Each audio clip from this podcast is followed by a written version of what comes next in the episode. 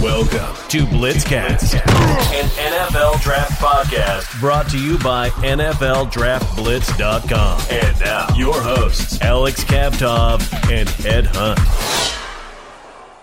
Welcome back to another episode of Blitzcast. This is your host, Brendan Bolin, and I'm always joined by my Kentucky boy, Angelo Carriero. How you doing today, my man? I'm doing awesome. Did a lot of Kentucky activities today. like I went and cleaned out a yard, and then I went to the, the foothills of the river to cut wood and stuff. So that's what I've been doing today. I've been, I've been a, I've been a good, proud Kentuckian today. hey, don't get more Kentucky than that. But hey, I'm excited to get into it today, my friend. This is one of the most exciting redrafts I think we're going to have just because one of my favorite players of all time is in this one and one of the best players of my lifetime as well. So we have the 2007 NFL redraft upon us, Angelo. And as of right now, uh, the score, I think I might have one up on you. You are up two to one. I tried. To, I tried to say we tied in the last game, that we did, but the Tyreek Hill pick at number one. It's funny. We could do. We, we went through picks two through forty four, yet the number one pick was the tiebreaker. So excellent job of picking Tyreek Hill at the top. I had to give you the win there. Hey, I, I appreciate it, brother. But hey, you're gonna have your opportunity to to tie it back up, and then we'll have our hopefully our ultimatum tiebreaker the week after that. So I'm super excited to get into it, Angelo, and I think with this with this draft, you have the first overall pick, my friend. I do, I do. And you said that there may be the ultimatum tiebreaker. Um, here's the thing. The one thing you have to know about me, Brendan, is sometimes I like to do things for me, even if it's not. This is as I make my first pick. I'll tell you this: in fantasy football, if I pick for fun because I like what I'm doing, I typically don't do well that fantasy season. Mm-hmm. But if I pick players that are boring or I don't like them, or even even if I do like them, it's just not the guy I wanted. I usually do pretty well in fantasy football. so that's part of the kind of the the problem I'm having here. Uh, but ultimately, I could not deny myself as much as as much as I think uh, that there is a better, uh, not better, but there is a smarter number one overall pick. I am trying to beat you in this game. And for those that don't know, the 2007 quarterback class is abysmal. it is one of the worst, if not the single worst quarterback class in NFL history. Yep. And that's not, I, I, Brendan. Am I being no. uh, hyperbolic? I mean, Angelo, I I was panicking when I was going through this list, contemplating on who I was going to draft for quarterback. So you are not overstepping it. I'm not overstepping it. So there is a number one pick that I think 99% of the world would take. Uh, I am going a different way. With the first overall pick in the 2007 NFL redraft, Brendan versus Angelo, I select Adrian Peterson. Okay. okay. Running back. Okay. And look, guys, I know what you're thinking. He already lost. This is this is this is a foolish pick. There is a, another elite running back in this class. How could you? This is you know what? I don't care. That's what I'll say to everybody that's listening to this because I and and I get it. I'm a millennial. I'm under 30, only for a couple more weeks. But it, it, oh, you're you're being short-sighted. Adrian Peterson is the greatest running back I, I I think in history, or at least the greatest running back I have ever seen. He is what if you could build a running back in the lab? If you could, if you had to go one on eleven in the history of the NFL, what running back would you take? Adrian Peterson is probably the one you would take. He is the perfect combination of power, speed, and elusiveness. And it does help that I saw a TikTok last night of Adrian Peterson highlights, and it just convinced me to take him. But it's not like he's without merit. He's a seven time Pro Bowler, four time first team All Pro, which includes two second team, or excuse me, three second team All Pros. My apologies. He was a, a so he has had. Let's see. Uh, I see one, two, three. That's four first teams and three second teams in a span of nine years. That that is incredible. Uh, he was the he was the, the biggest thing to my resume, at least with this pick, is he's the only MVP in this group. Mm-hmm. He was the 2012 AP MVP. Some people thought Peyton Manning should have been it, but Adrian Peterson was absolutely worthy. He's one of, I think, eight men to ever have a 2,000 yard season. He came a couple yards with in breaking Eric Dickerson's record for most rushing yards in a season. He also holds the most rushing yards in a game ever in his rookie year against the Bears. He had 296 yards. He was the AP Offensive Rookie of the Year, the Offensive Player of the Year in 2012, 2010's Hall of Fame team, Comeback Player of the Year. Look, the guy has uh, 15,000 yards, 14.9, but I'm going to say 15,000 yards, 120 rushing touchdowns. He has. Uh, he has, excuse me, only only six receiving touchdowns, but he has 2,500 receiving yards. Uh, overall, 17,000 yards from scrimmage. I, I absolutely love Adrian Peterson. And in a game where I have to beat you with how bad these quarterbacks are, I feel like that I can build my offense like it's 1985 and have Adrian Peterson spearhead my running back. I know there's another guy you're probably going to take right after this that a lot of people take first, but I love Adrian Peterson. This is what I wanted to do, so I did it. You know what, man?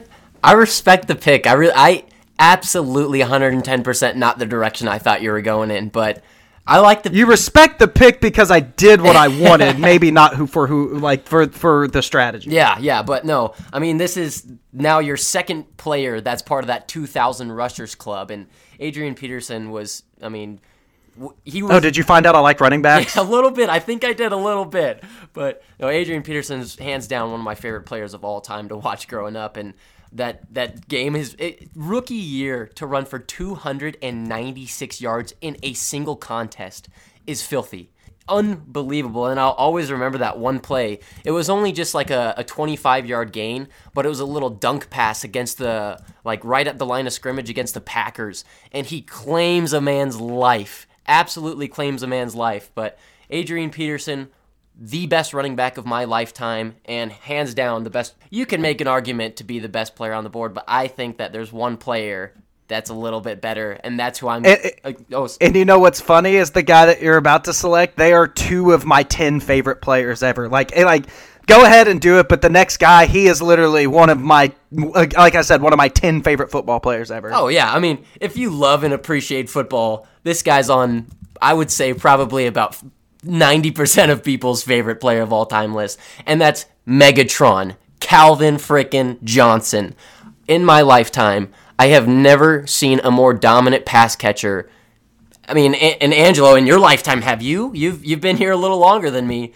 You know what's funny is that I I grew up just I started watching football right outside of the Randy Moss Minnesota peak, but I did get to see the New England Randy Moss.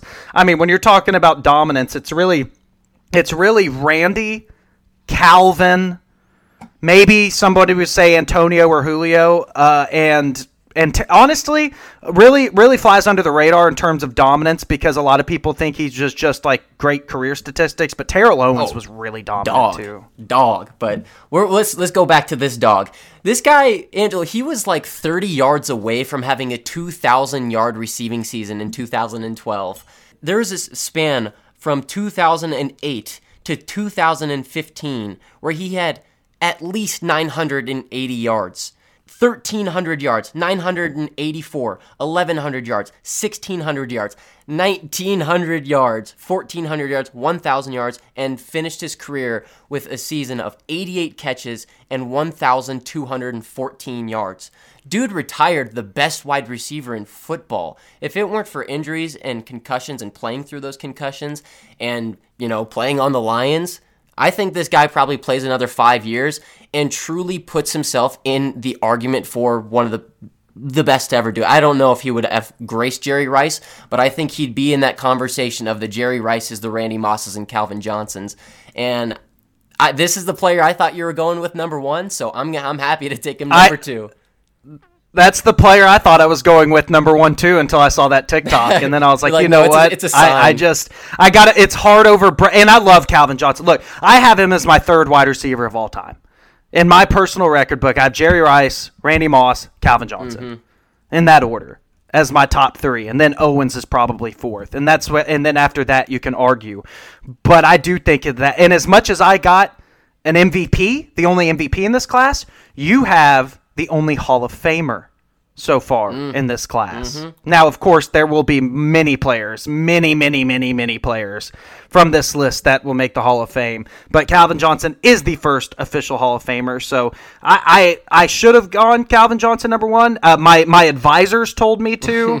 But uh, the heart wants what the heart wants, Brendan, and it's not always healthy. And uh, for this exercise, it wasn't healthy, but boy, but boy, am I happy! So that's that's what it's all about. Hey man, yeah, as long And as I think I know where you're going with your next pick. Oh yeah, I, I, I hope you do. I, I'm not. See, normally this is where I would convince myself to go with my heart, like you might have done. But I'm. See, I'm, I'm a bad person, man. I'm trying to I'm trying to get you while you're just trying to make yourself happy. I'm trying to back you. Oh, so you hole. okay? I know what you're doing then. But this is the only player on this list that I've this player I've seen shut down the player I just drafted. He is one player that truly has given this man some work. And it's funny that you say you just saw the TikTok and Adrian Peterson. A couple days ago, I saw TikTok of Darrelle Revis versus Calvin Johnson, and Revis Island was was playing big that day. One of the best cornerbacks ever. I mean, he was Revis Island for for a reason. Super Bowl champion, four-time first-team All-Pro, seven-time Pro Bowler, made the All Rookies team, 2010's All-Decade team. 139 career pass deflections and 29 interceptions. And let me tell you guys something. That 29 inter- interceptions would be probably 60 plus if people threw threw the ball at him after he proved his dominance. Once Darrelle Revis really solidified himself, his stats went down. You want to know why? People didn't look at him. They're like, well, um, he's covered by Revis Island. We're gonna just go look at our number two receiver. There was, I mean, I really don't think there's anybody that's been as terrifying to an opposing quarterback, with the exception of like an Ed Reed. But coming from a cornerback position, Darrelle Revis in his prime was the scariest cornerback to ever throw at, or at least in this generation. And if you're giving Calvin Johnson work, you're a dog. And I'm I, I think Darrelle Revis is far and away the best cornerback left on this list. There's still some good defensive backs, but Darrelle Revis is hands down one of the best cornerbacks I've ever experienced in my life. a lot of people would probably have him second behind Deion Sanders mm-hmm. in the terms of, if not career, at least prime. Darrelle Revis, it speaks for himself. It- he speaks for himself. That 2009 year, second in Defensive Player of the Year. He was a four-time First-Team All-Pro, Hall of Fame's team 2010s. I mean, he's it speaks for himself. Darrelle Revis, for our entire lifetime, will ring as one of the best corners ever. And the reason why it was such a good pick, he, he was born on the he has the same birthday as me, different year, but July uh, July 14th. Darrelle Revis. So that's my guy. Hey, my I Um, share my birthday with Antonio Brown, so different sides of the spectrum. yeah, yeah. So I, I, I think that's a great pick, uh, but I think I'm about to make an even better one because I told you that with this, I think that I can build an offense that'll throw back to the days of uh, three yards in a cloud of dust. And to do that, I will take arguably the greatest offensive tackle in the history of the NFL that had to waste his You precious career on such a dirty, downtrodden, terrible, disgusting colored team oh. You're not. and that's Joe Thomas oh my, that right in the heart, right in the heart. is the is the pick here from 2008 to 2015 he made second or first team all pro in fact during that stretch he made six first team all pros he was listen to this he was second in offensive rookie of the year as an offensive tackle boy Joe. Let that sink in. Now, uh, Adrian Peterson got 46 and a half votes. Joe Thomas got three and a half for Offensive Rookie of the Year, and that was it. That's how good Joe Thomas was as a rookie. He made the Pro Bowls every year except his last year when he only played seven games. He is he literally he as much as I love Tyron Smith, I think Joe Thomas is the best overall, and I think he's up there with Anthony Munoz in the conversation for greatest offensive tackles of all time. So you got a top three receiver of all time, a top three corner. This is how great this draft is, by the way. This is how amazing this draft is. I took a top five running back of all time, who I think is the best. Joe Thomas, the top top three offensive tackle of all time. You got a top three corner and a top three wide receiver. we are absolutely. I mean, it is just flush with this. Oh, he made the 2010 Hall of Fame team, by the way. If you didn't, if you didn't already guess, this I, I'm telling you, your team is going to be fantastic. But I have built a foundation for this offense that could potentially just overtake a football game. You know, Angelo, I I'm I'm heartbroken with the pick, but I'm happy because you gave my boy his respect. My favorite one of my favorite stats in the history of football, pulling this off the top of my head. He played 10,363 consecutive snaps in the NFL. 10,363. He didn't miss a snap for that many consecutive plays. The only reason he that streak ended was that last year of his career where he hurt his elbow. And dude, I will admit I was in tears to see my boy Iron Man Joe Thomas go down for the first time in his career. There is a reason his nickname was Iron Man Joe. That man was offered so many opportunities to co-play elsewhere, but his, you know, it just he's a homer. I mean, truly, truly aside from Demaryius Thomas, Joe Thomas is my favorite player in the history of the National Football League.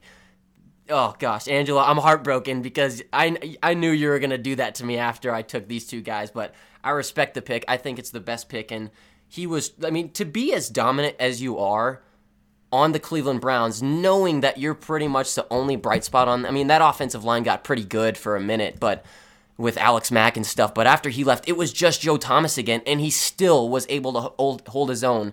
It's truly heartbreaking that his career ended because of an injury and he didn't get to play it out like how we wanted him to.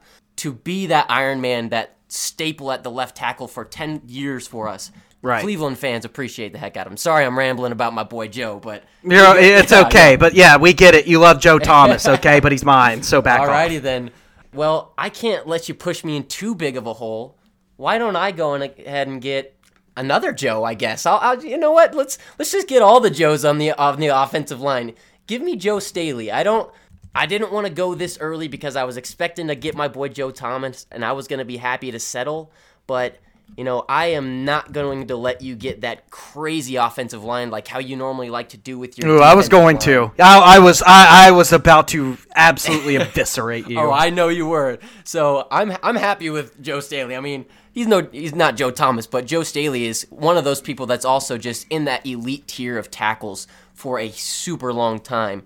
Three-time second-team All-Pro, six-time Pro Bowler, and did and five of those were five years straight from 2011 to 2015, and made the All-Rookie team in 2007 not the same level of Joe Thomas as dominance and consistently staying healthy, but was just one of those guys that for the 49ers was a dog. He played his entire career for the 49ers, retired in 2019, and was consistently considered, you know, in that same realm as the Joe Thomas, as the Tyron Smiths. I wouldn't have ever really put him as the number one, but he's absolutely in that tier, and he's far and away the second best tackle left in this draft. He is, and, the funny thing about uh, Joe Staley is that he was a guy that I remember. He was the first offensive tackle that I truly remember that had that. He was a former tight end mm-hmm. type of backstory. That he was a tight end. They moved him to left tackle. He put on weight, and I think that's one of the reasons why. Now he was never viewed as an elite prospect, but he was viewed as as pretty good. I mean, he went the end of the first round. But I think that was still back in an era where maybe that conversion worried some teams, and that's why he ended up dropping. But the guy was a three-time second-team All-Pro in the, his prime with like Kaepernick and and Gore and Crabtree and Smith, and also with Patrick Willis. Hmm.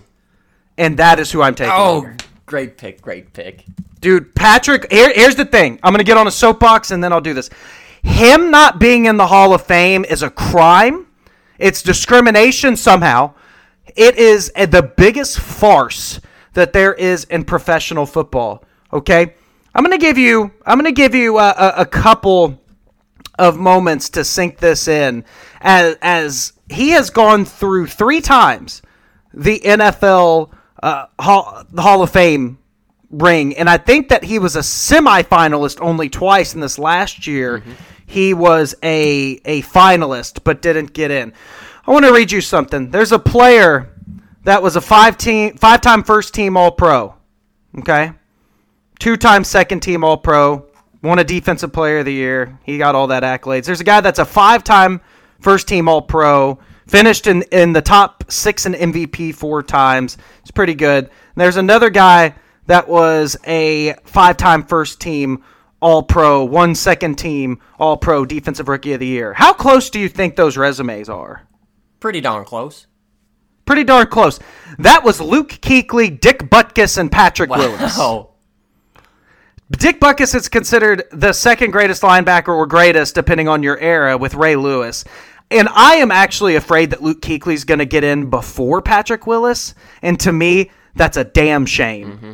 Patrick Willis was first team All Pro as a rookie coming into the NFL, where he led the league in tackles. He was a Pro Bowler, second team All Pro. His think about this was his start to his career. Okay, let me break it down for you. This is literally his rookie year. First team All Pro, Defensive Rookie of the Year, seventh in Defensive Player of the Year. Second year, he was second team All Pro. Third year, first team All Pro. Fourth year, first team All Pro. Fifth year, fifth in Defensive Player of the Year, first team All Pro. Sixth year, first team All Pro. That was Patrick Willis from age 22 to 27 in the NFL. He made the Pro Bowl the next year, only played 14. Injuries riddled him like Joe Thomas in his final year, and then he retired. Okay? Patrick Willis was the elite, like, like literally, people don't talk about it because he it's not the Legion of Boom or this. He took Ray Lewis's spot as the best linebacker in the league. Mm-hmm. Ray Lewis hung on to it for as long as he could, but Patrick Willis took it and he never looked back. Patrick Willis is the greatest linebacker of my generation. Generation before that was Lewis, Urlacher, those guys. It was Willis, and then the and the generation with me or right after me would say Kuechly. Okay, whatever. I'm taking Patrick Willis. I do think that he is one of the ten greatest linebackers of all time. Uh, I Angelo, I couldn't agree more. I mean, it, it's so funny. You and I are always stealing each other's picks, dude. Always. I I was trying to get myself with Patrick Willis to stop your AP because I agree with you. In my opinion, uh, Patrick Willis is a top three inside linebacker ever. I mean, it, you're talking about primes, and it, Patrick Willis was just different. I yeah, I would agree that Luke Kuechly's in that realm, and I know a lot of people like to put Kuechly over Patrick Willis. Oh, everybody does. I, I can't. I can't personally. I think Patrick Willis in was just like you said, seven time Pro Bowler, led the NFL in tackles two times. Like maybe yeah, he doesn't have that like like Luke Kuechly, one of the smartest players to ever grace the football field, but Patrick Willis is one of the most dominant players to ever grace the football field. And you hands down got yourself the best linebacker of this, in, a, in a, actually a pretty dang solid linebacker class, far and away the best linebacker. Yep, I wanted an elite talent, and I got one of the best. I, I'm I, I'm just I'm as big of a Patrick Willis fan as there is, and why he's not in the Hall of Fame is something that that Bill Belichick's gonna have to explain to me. I know you're gonna have to have that BB breakdown. You're up. All right, so go back off of you, man. I'm I ha- you're getting that sick defense. I have to, I want to build my offense again. Give me give me Marshal Yanda. I'm I'm gonna take Marshal Yanda. and mm, That see, yep, that's it. I uh and I, I saw your text, Angelo. He got drafted as tackle, but this boy's a guard. So, but no, I mean one of the best guards of my lifetime. I know that tackles normally are the ones that we love to give the credit to, but Marshal Yanda was kind of one of the most recognizable names across the league. I mean, I casual fan or not, I feel like you knew the name Marshal Yanda just because he was dominant for so long. I mean, eight-time Pro Bowler, 2010's All-Decade Team, made the All-Rookie Team five team or five times, excuse me, second team All Pro, two time first team All Pro, and a Super Bowl champion. Started 166 NFL games out of 177.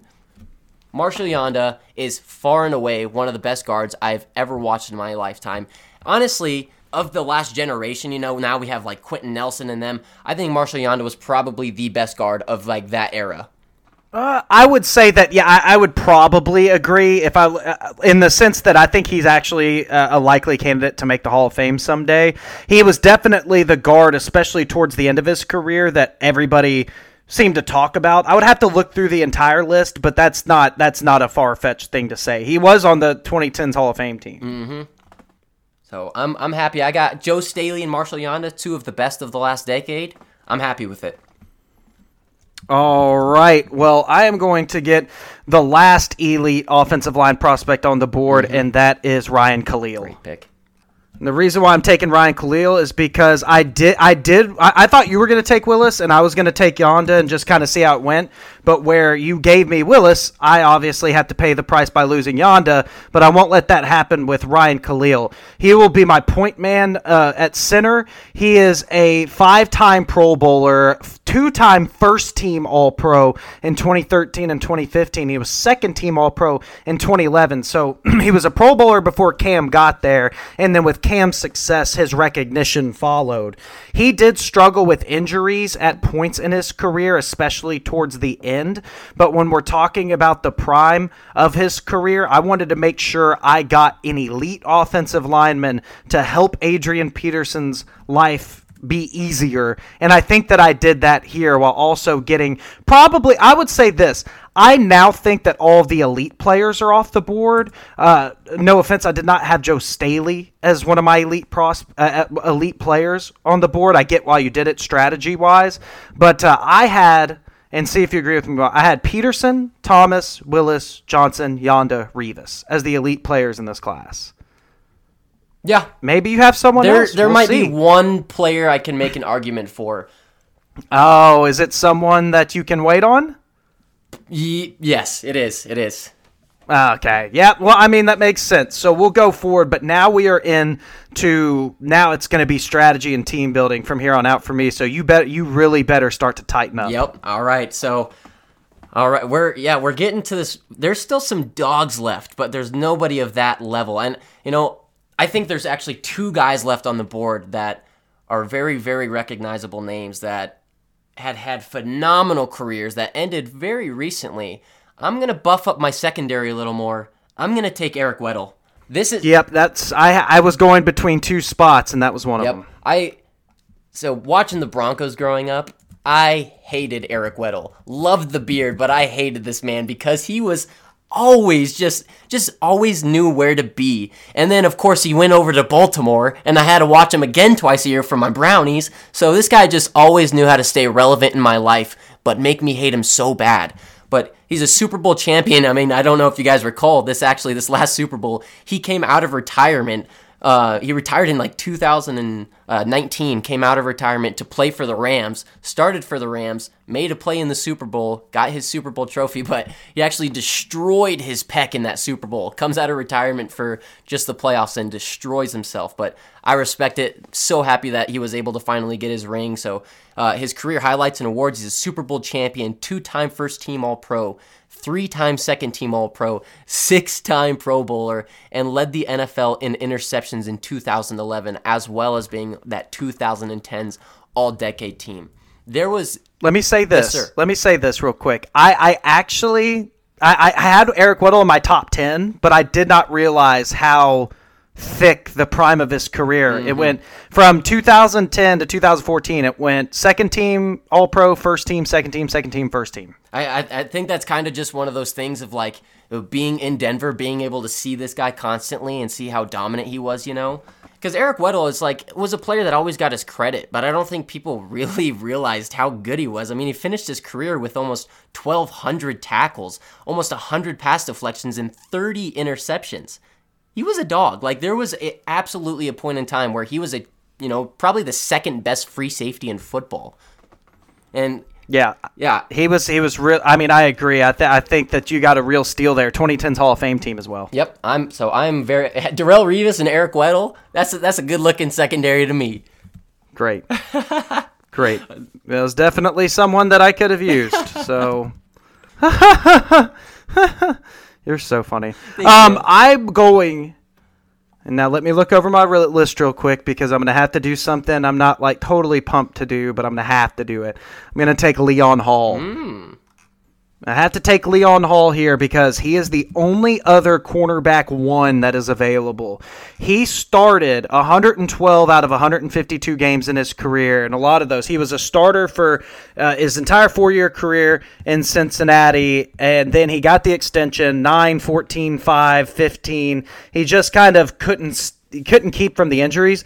But his 2009 year, the the year that that Darrelle Revis had his God year, uh, Darrelle, or, or, or excuse me, Leon Hall uh, had a 15 uh, adjusted value by uh, by Pro Football uh, Reference. He was a second team All Pro that year, and he had six interceptions with 24 pass deflections. His 24 pass deflections led the league in 2008. So early in his career, Leon Hall had that that top 10 corner type of of resume. It's just injuries hurt him. So with with having to go up against Calvin Johnson, I couldn't leave it to some of these other guys left on the board. I had to get a real number one corner, and I think that Leon Hall, as good as Calvin Johnson is, I think Leon Hall can at least compete against Calvin Johnson. Not saying he can stop him, but he can compete. No, absolutely. I that's I was really hoping I was going to be able to snag Leon Hall because he was honestly really underrated for some time. Like he was absolutely like he's capable of being a corner one and I you know, being a Bengal, I was able to watch a lot of him. I liked him a lot. So, you know, I didn't like him as a football player I did, but that's a great pick and I would have absolutely picked him if you didn't and put you into very very very nice hole. But this is a pick that I don't know if you're going to fully agree with me, but I really, really want a good middle linebacker that knows how to come up and stop somebody in the AB or gap. You know, I need somebody to come down and lay the boom. I didn't want to make this pick this early, but knowing you, I feel like you were going to just, like, I, I don't know what type of defense you're trying to build yet, so I'm going to grab him before you can. Don't want to make it quite yet, but I'm going to get Paul Posluszny. I think, Ooh. yeah, I think re- honest, one of the more underrated linebackers of our career, and it was, you know, of our of our career, excuse me, of our lifetime. But it was really because he played for the Jags, but. Cons- and he played for the he drafted by the Bills, played with them till 2010, I believe, and then finished out his career with the Jags with seven years. But only made the Pro Bowl in 2013, but was consistently, I mean, always top three when it came to tackling. And he's he's one of the best Jaguars in history. I mean, they anytime you if you guys follow Jaguars on Instagram, they're always giving Paul Posluszny, uh, you know, love and stuff like that. But finished his career with over 1,200 tackles, 16 sacks, 15 interceptions, and 51 pass deflections.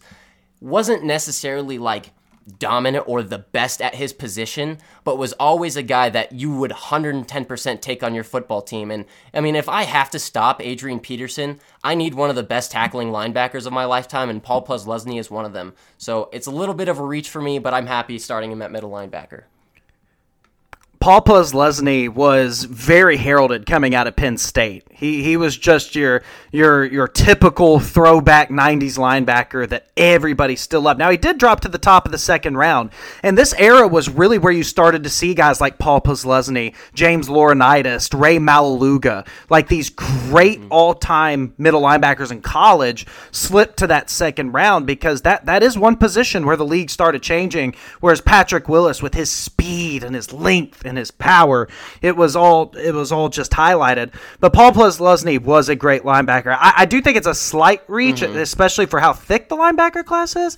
But you did, but but you're competing against Adrian Peterson, and this guy is the same size and hits just as hard. So I can't I can't fault you for that pick. Yeah, no, I, I agree. A little bit of a reach, but it, this is the part of the. It comes just down to strategy, and you can't always take the best player available. That's true. That's very wise words. very very wise words. Well, thanks, Angelo. Okay. Now there's a couple of different directions that I'm about to about to go here, and I just want to solidify which one would be best for me. And I do think that I okay, I I, I will do this. It's a risk, okay? But there's one guy Eh, because if I want to stop Calvin Johnson, and to me, if I stop Calvin, I win the game. Mm-hmm. If I have to stop Calvin Johnson, I'm going to essentially need to bracket him because as good as Leon Hall, he's going to need some help.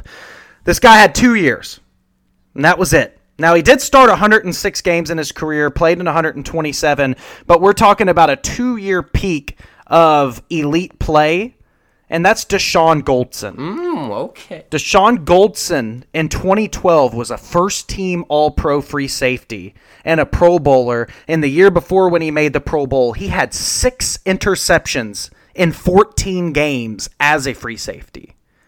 So for me, I'm getting a guy that has a career uh, he has a career resume of being a ball hawk. Now, in 2009, his first year being a full starter, four interceptions. Dropped to one the year after. Then it was 6 3 1 0 1. So it really was feast or famine. But from age 25 to about 28, he was one of the, the best ball hawking safeties in football. And I'm going to need that if I have to stop Calvin Johnson. So I'm going Dashon Goldson here. I really like that pick, actually. I always thought Dashon Goldson was really underrated. And not only was he a ball hawk, he was like, that dude could lay the boom if he had to. Like, I remember, like, there was a span where, like, the 49ers had him and Donte Whitner. I called him Dante Hit. No, no, no, no, no, no, no, no. They didn't have Donte Whitner during that time. They had Dante Hittner. Yeah, that's, that's what I was just saying. Because he legally Hittner. changed his name to Hittner, Dude, was- and it was embarrassing.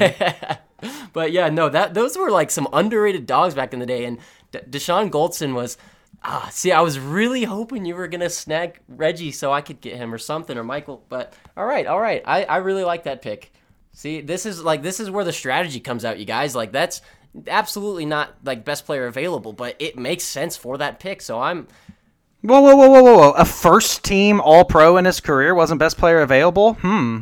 Well, I mean, I yeah, I guess I mean, how many first We team have- All Pro guys are have left? we have a different board. There's a player that I have on mine that is significantly better than the career that he had. But you, you safety? No, no. I'm just like I. I'm just saying overall. All right. Well, let's see. Okay, okay, big talker. Go ahead and pick them. Let's Oh, see. Not- let's see where the big bucks need lie. pick him right now. I realize that you don't need this player, but I yeah. For you, that's that's probably best player available. But for me, I I hate doing it because I've already picked a Raven. Give me Lawrence Timmons. Give me Lawrence Timmons.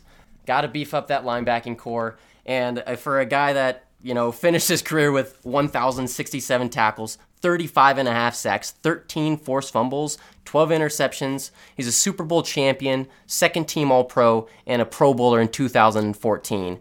Uh, this, like we were saying, this is a good linebacker class. Like Paul Posluszny, Lawrence Timmons, another Steeler that we haven't mentioned, Patrick Willis, and David, like David Harris. There's like there's some dogs, even though Patrick Willis was far. Wow, revealing your board, you're saying some players Oh, I mean, out there that haven't been picked yet. I'm not too worried about it. Now this is interesting because uh, Lawrence Timmons was an, a right inside linebacker his entire career, and you already picked a middle linebacker. So are you pigeonholing yourself into a three-four, sir? I mean, I'm wondering. Uh, I know you like to manipulate positions, but you know what are we doing? I'm I'm good. I'm I know what I'm doing. I'm comfy. I'm comfy. okay, all right. If you're comfy, oh, I know who the other Steeler is you're talking about now. Then okay, I can see right through you, sir. um. I am looking at the board, and I think that I will go and take this player because I want someone that can line up on the line of scrimmage and provide some blocking while also being a receiving threat. As we all, as we've said, this uh, this uh, quarterback room is going to struggle. So I'm going to get a quarterback's best friend in tight end Greg Olsen who is a two-time second-team All-Pro in Carolina and a three-time Pro Bowler. He had three straight 1,000-yard years. He had two 800-yard years before then. Uh, started his career in Chicago. Of course, uh, you know he had eight touchdowns in 09, but it never really popped off. He goes to Carolina, plays with Cam Newton, is awesome. Kind of, you know, kind of fizzles out his career from there. But Greg Olsen was easily the best tight end available, and I wanted to get someone that can also help in line with Adrian Peterson. I think Greg Olsen was the best of both worlds. Gives me a dynamic receiving threat, nowhere near as good as Calvin Johnson. No one ever said that, but a dynamic receiving threat and a guy that can help Adrian Peterson maximize his value. No, that's that's a fantastic pick, and I was really hoping to land Greg Olsen on my team because I, I loved watching Greg Olsen grow up and really came into his own when he went over to Carolina and had like three seasons, like those 1,000 yard seasons you were talking about of straight dominance. But the the three years before that, he was like in the 700 and 800 yards. Like there was a six year span where Greg Olsen was in the conversation for one of the best in the league. Like not dominant, but you know in that like three and four range. So I'm I that's a fantastic pick, and you, the guy can also block for you. And you made a great point with that quarterback situation. But all right, well, if I'm I, I'm gonna make I'm gonna make your life hard, man. I'm gonna go with the other Steeler linebacker in LaMarr Woodley. I'm I I gotta Does that make my life hard? it might I don't know does it I, I mean, I, he was my best. He was my best edge player available. I don't know if it makes my life hard though. Well, that's I, I care about you, so I don't want to make your life hard. I want to make the draft hard, but no. Um, All right, but no, drafted by the Pittsburgh Steelers, played played with them for six years, left in 2013, and played with the Raiders and the Cardinals to finish out his career. Won a Super Bowl with the Steelers, was a second team All Pro in 2009, as well as making that Pro Bowl, and he was also part of that All Rookie team in 2007. 319 tackles, not nearly as uh, as much of a tackle machine as Lawrence Timmons, but that's because you know he's he's playing on the line as like an outside linebacker a lot, or that kind of that edge rusher type. But finished his career with 58 sacks, nine forced fumbles, as well as nine fumble recoveries, five interceptions, and three defensive touchdowns. Getting a handful of players that I really don't like, grow, didn't like much growing up, but you know if I'm trying to beat you, I got to do what I got to do, Angelo. You do have to do what you got to do. It is interesting that his career statistics. He started. Think about think about this. He started a hundred or ninety three games, played in 110, only had 58 sacks for an edge player. Now he did have a three year stretch where he was a really good mm-hmm. pass rusher, 11 and a half, 13 and a half, 10 from 08 to 10. But LaMarr Woodley, I think, was really hyped up when we were younger because he was a Michigan guy mm-hmm. back when Michigan was still a thing. And I know it's back to being a thing, but, you know, it's Michigan, the most overrated college program in the country, unless you want to include Tennessee, too. But, uh, ooh, that, ooh, a little bit of heat from me. but that's that's where I'm at with it. But, uh, no, I, LaMarr Woodley was my top edge. I don't, I don't think there's anything wrong with that. All righty, all right. I'll take it. Uh, compliment from Angelo makes me a happy man. Oh well, I'm, I'm glad I can do that for you, but I'm also glad that I can do this to you. Uh, it's going to make me happy. I'm going to take Jermon Bushrod, and I'm not going to tell you where I'm putting him yet. Okay because he was a left tackle in New Orleans and Chicago, but he also played guard towards the end of his career in Miami. He actually played right guard for Miami. It was pretty good. He was a two-time Pro Bowler in New Orleans. He started 128 of the 145 games he played in. Uh, like I said, two-time Pro Bowler, one-time Super Bowl champ. He he he was a mainstay on that uh, on that early uh, early and mid Drew Brees line when uh, the you know the time where New Orleans actually won, and then the times where Drew Brees just threw for a bunch of yards. He was there, mm-hmm. so. Oh, so I, I like Bushrod here, and I have the versatility, so now I can make you sweat. Yep, I and you're you're being a being a real sweetheart by not telling me where you're gonna plug him in at. That's fine by me. That's fine by me, Angelo. All right, play a risky game, son. you're up next. All right, all right. Let me you know what? For for a guy that picked Adrian Peterson first when there was another great running back, I'm actually feeling pretty comfortable. Yeah, I, at this point in the no, draft. You, you've killed it. I'll give you your I'll give you your credit. But all right, I don't know if I've killed it. I think that's a little sweet, but uh, you know, I, I'm trying. I'm trying. All right, you know what? I'm happy with this pick. I'm gonna I'm gonna try to round out my defense a little earlier than normal. Hey, I just found out uh, another birthday uh, birthday twin. So I got eight uh, Antonio Brown, and as well as my next pick, Charles Johnson from Carolina. Mm-hmm. Born July 10th, 1986, only uh, a few years older than me, but no, Charles Johnson was somebody that was kind of like relevant for a really long time. Like I remember watching him on that uh, that Super Bowl 50 game against the Denver Broncos and just knowing like I'm like, dude, this guy's been around for a minute, but he's never been like that top dog, you know what I mean? But he finished his career with 67 and a half sacks, like more than LaMarr Woodley, 321 career tackles, 19 forced fumbles. Charles Johnson was a very, very important person for the Panthers for a while. You know, he had a, a few years where he had like 11 and a half sacks, 12 and a half, 11. But other than that, it was really like just kind of mediocre. They like to set him on the edge, be that edge setter. He's not necessarily the best pass rusher in the world, but they liked him to set that edge. So uh, if I if I could have Charles Johnson, a guy that started on a Super Bowl team, was in the league for 10 years, 67 and a half sacks, and LaMarr Woodley on my edges, you know what? I'll take it. I'll take it. I was going to say, Charles Johnson, I mean, he, in a five year stretch, he had 11 and a half, 9, 12 and a half, 11 and 8 and a half. Yeah. I mean, that's better than LaMarr Woodley. I mean, you're trying to say he's like not a pass rusher. You're kind of selling him a little short. I think he's more than anything, he's really forgotten about for being as good as he was. You just, uh, I don't like the Charles Johnson disrespect. Okay. Uh, it may, it's, it's made it easy because uh, I, I promised that I was going to build this offense and this offensive line to the place I want it to be, I'm going to take Ben Grubbs. Mm. Ben Grubbs, a guy that you're familiar with, being a former Raven. Uh, ben Grubbs is a two time Pro Bowler. He made a Pro Bowl in 2011 with Baltimore and in 2013 with New Orleans. He started 125 of the 129 games he was a, avail or that he played in, and it was his rookie year where he didn't start four of them. So pretty much it was clear that he should be a starter and started the rest of his career. He was the 29th pick of this draft, where Staley was the 28th. Uh, he was. I remember coming out of Auburn. He really was. I mean, he's just a hoss. 6'3", 311 pounds. I'm very happy with this selection. I loved Ben Grubbs coming out of college, and I think that Ben Grubbs is perfect fit for this line. So now I have Joe Thomas at tackle, Ben Grubbs at guard, Ryan Kalil at center, and my swing piece in Bushrod, where you do not know. Yep, and that's why where I am going with him. See, that's why, I, dude, you have me pinned right now on the offensive line. Well, I want to. I, I mean, I didn't pick Adrian Peterson yeah, first just nothing, to let him yeah. do it by himself. I think I'm going to round out my my safeties as well. I don't. It's just because I and I, I want to finish my line, but Angelo, I, will be completely honest and transparent. I don't know direction I want to go, so I'm gonna sit on that bad boy for a minute. Well, how about this? Why don't I go ahead and and and catch everybody up on our team? Okay, sounds good for for Team Angelo offensively, I've got Adrian Peterson at running back, Greg Olsen at tight end, Joe Thomas at offensive tackle, Ben Grubbs at guard, Ryan Kalil at center, and Jermon Bushrod with a TBD on whether I place him at offensive tackle or guard. And then on defense, I have Patrick Willis at linebacker, Leon Hall at cornerback, and Dashon Goldson at safety.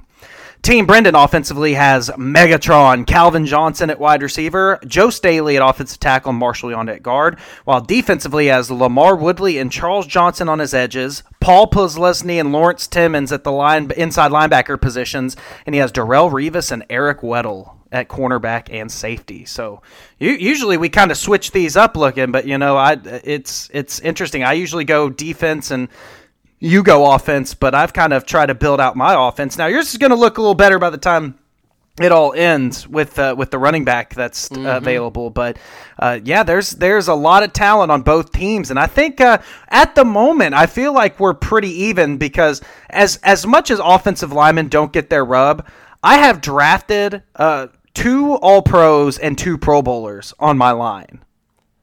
No, yeah, and even like like even if they're not huge names, like you said, they're they're still decorated, and you've done a very good job at leaving me the, the uh, kind of bottom of the market. Yeah, offensively, offense, offensively and defensively, I do not have. Okay, so defensively, I've had players that have made a first or second team All Pro. All three of them have. Offensively, I have one, two, three, four players that have made first or second team All Pro, and two players that have made Pro Bowl. So there's not one player I haven't picked yet that doesn't have an accolade. Unbelievable. That's this is such a good class, and it's so funny how bad the quarterbacks are compared to the rest of it. It's, it's laughable, but.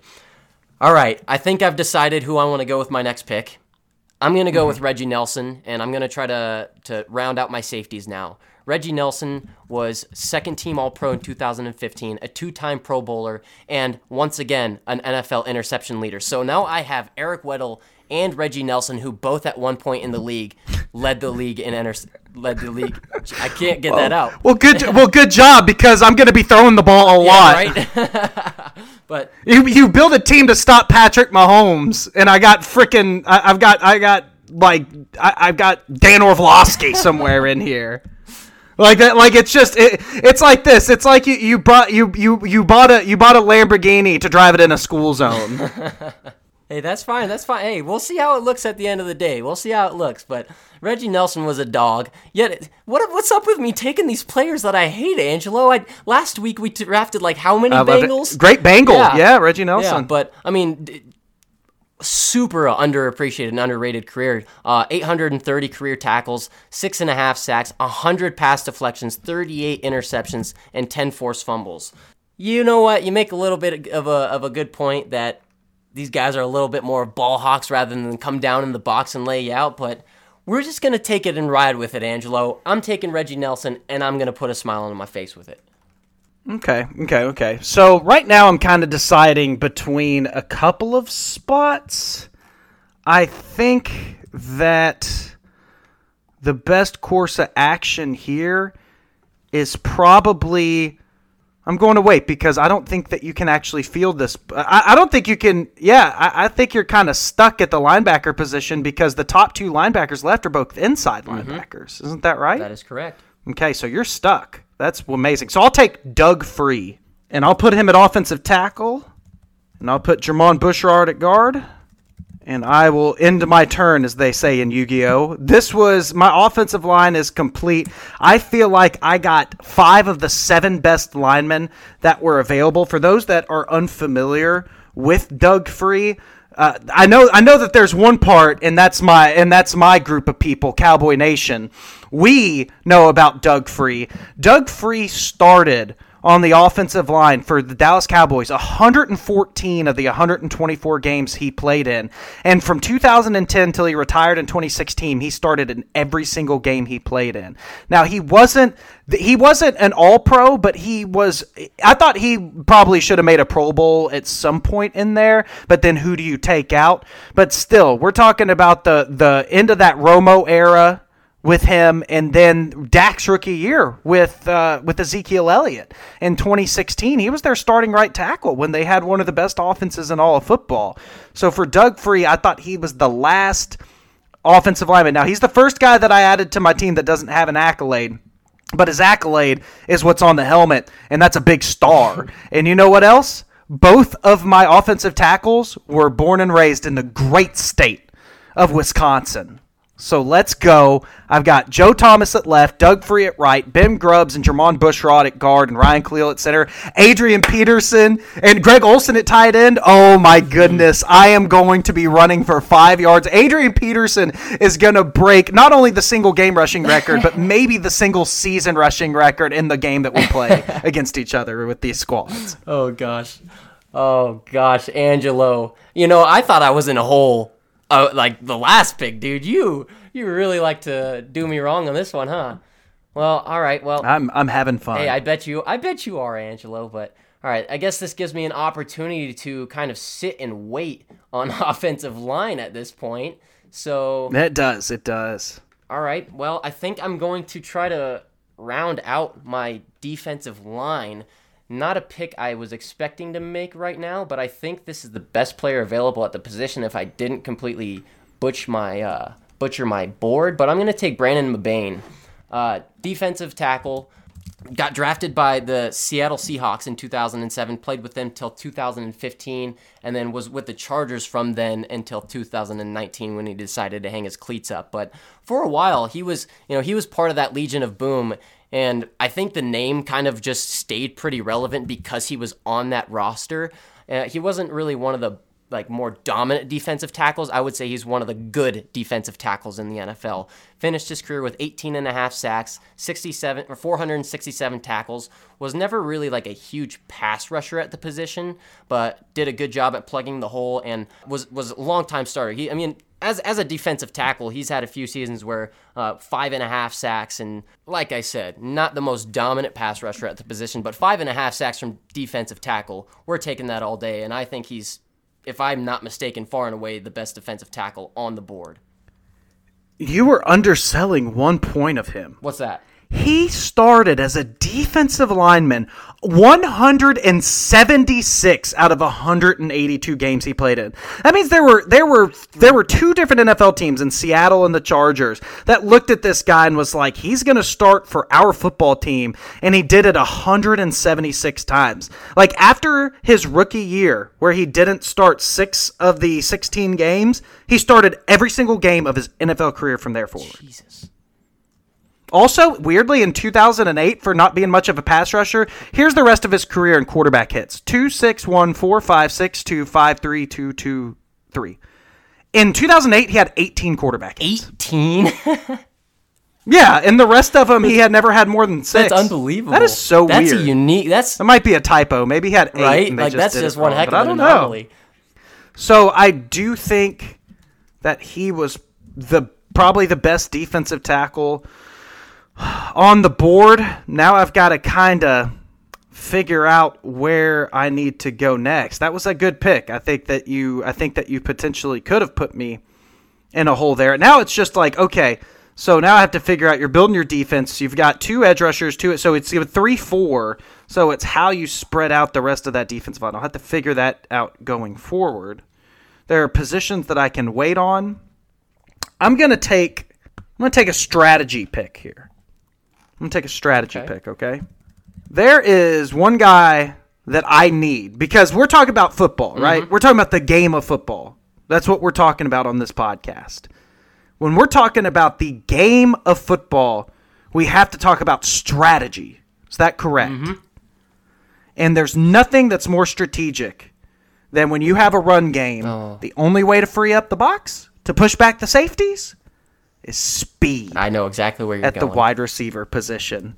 And that man, the man that was booed by the Miami Dolphins on draft day, is Ted Ginn Jr. Now, statistically, no, you're right. He's not the best receiver available for anybody that's listening to this.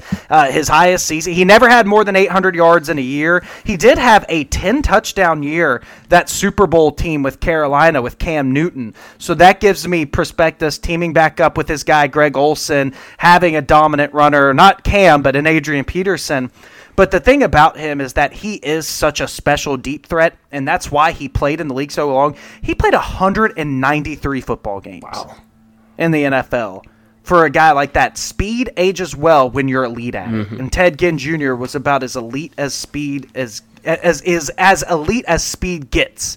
So I do understand he's not the best wide receiver available, but his deep threat ability is going to put pressure on your secondary. It's going to put pressure on the field, and I need that pressure for Adrian Peterson. So chestnut checkers, Ted Ginn Jr. No, I, I actually I like the pick, dude. Um, for you know, I'm always gonna do it. But my Madden players out there, you guys know about Ted Ginn. You guys know about him. He was unstoppable. But dude almost had ten thousand return yards, Angelo. Almost ten thousand.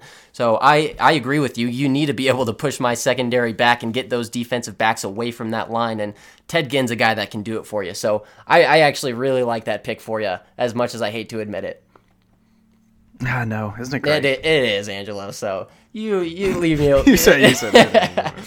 All right. it is whatever. So just because I don't want you to put me in a hole, and you know it's something that I like to do, but because this quarterback sit, uh, situation's not very pretty, I think there are two tight ends that you know if you wanted to run a two tight end set, I could take one of these two guys and you'd still be happy.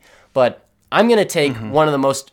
I, I I've been saying this for a lot of my guys, but Brent Celek was criminally underrated. I'm like, we're we like reflect on tight ends of the past and stuff. Brent Celek's not really a name that's gonna pop up, but he's like top three Eagles tight end ever. Like statistically, he's pretty much only behind Zach Ertz in everything. I like he was a starter for for them every single year of his career. I mean, when Zach Ertz came in, it was kind of like the Eagles really like to run that two tight end set with both of them. But he stood uh, up going in its 2014 season.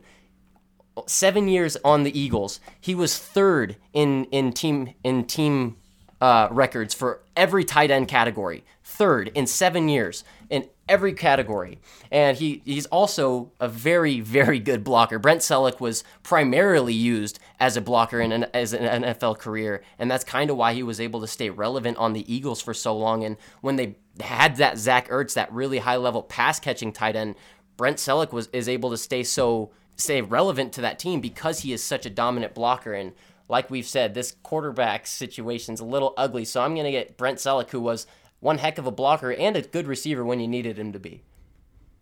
Yeah, Brent Celek. Uh, there, yeah, Zach Miller's the other tight end available, and I always thought that Brent or that Zach Miller was more heralded, and then I looked up Brent Celek, and I was like, wow, I guess he really was underrated.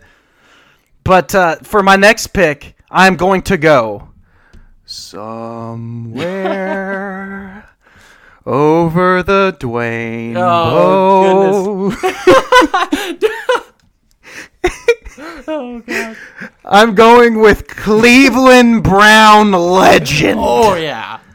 Dwayne Bowe. But no, Dwayne Bowe coming out of LSU, he was a first round pick. He was a guy that a lot of people liked. Some people thought he was a step slow, but a lot of people liked him.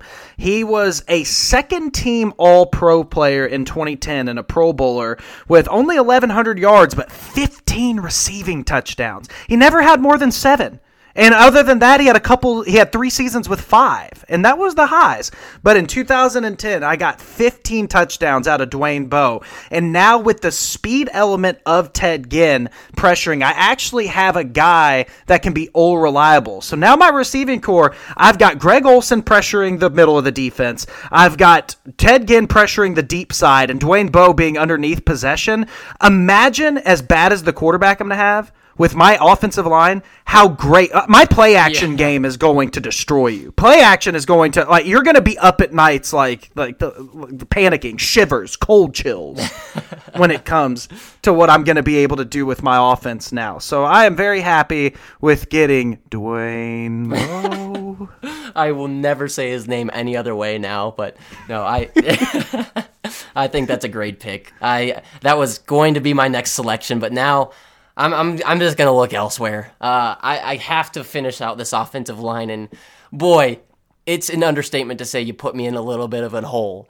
So I, I if I don't mess up my board, I I got a guard that isn't decorated, but 125 games played and 125 NFL starts, and that's Justin Blalock. Mm-hmm. So once again, you know, he's not decorated, doesn't have any Pro Bowls, but in college, you know, he's a unanimous All American, Big 12 Offensive Line of the Year, and a three time first team All Big 12, but never was a Pro Bowl in the NFL, never made a first team All or second team All Pro, but 125 starts out of 125 games played just one of those guys that are consistent. I don't have much to say about this is absolutely the best offensive guard left because Angelo Angelo really gave me the middle finger when it came to taking offensive line today. Yeah, took them all, and I'm glad I did. I hope that you're hurt, and I hope it hurts forever. Oh, it does. It does. Don't um, worry. I I uh, see. It's interesting strategy wise. You took a position I can no longer take. Mm-hmm. So that that was interesting. So I'm going to do it back to you because I have no idea what type of weird evil things you're going to try to pull and i'm not going to wait to see so i'm going to give you a get out of jail free card which is going to leave one really good linebacker out of this out of this draft uh, but i'm going to take jon beason okay and the reason why I take Jon Beason is because he has been underrated in this draft. He his first this is how his first 4 years went. Second in defensive rookie of the year, first team All Pro, second team All Pro, Pro Bowl. That's how his first four years in the NFL went. And then injuries just absolutely destroyed his career. He he was able to play with the Giants back in 2013 for um, 11 starts. He played 15 games, but from 2011 till he retired, he played 1 4 15 4 5 and those were the games that he played in. So injuries effectively ruined what was going to be a fantastic career and another amazing linebacker out of the University of Miami in Beason. But he, he is a guy that that start of his career, I have a four year stretch of elite inside linebacker play. So no matter what you want to do with the running back that's going to come down the pipe, I've got two all pro first team linebackers in my in my backfield, and I'm I'm more than happy to take them take Jon Beason here. All right, all right. Uh, I can hear your heartbeat. You're scared. hey, is, is, that's that's a rap like who shot you? Um, I can hear sweat trickle at his. Uh, yeah, that that who shot you? Separate the wheat from the obsolete. Like, come on, let's go, let's go. Don't don't be don't be scared. Don't be scared. All right, all right. You know what? Okay, I'm going to go with Corey Graham. I'm going to go with Corey Graham. I want to get another cornerback. Cornerback, Chicago Bears, drafted by the Bears in 2011, played with them up in two, two or excuse me, 2007, played with them until 2011, and then went to Baltimore until 2013. And then after that, the Bills for two years, and then wrapped up his career with the Eagles for one.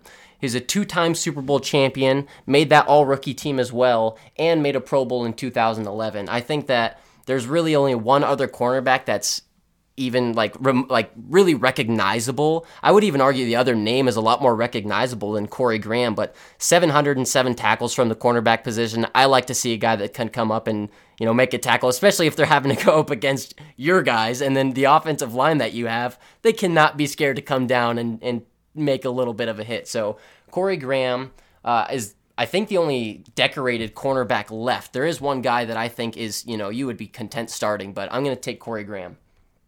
That's uh that he was on my board. on my cornerback board, so I, I, can't blame you for taking him. So if he's on my board, he should be on yours too. I'm just kidding. I'm just trying to be. I'm just trying to get under your skin. But here's the thing: Do you remember? Uh, do you remember a guy named LaDainian Tomlinson back at the Chargers mid 2000s?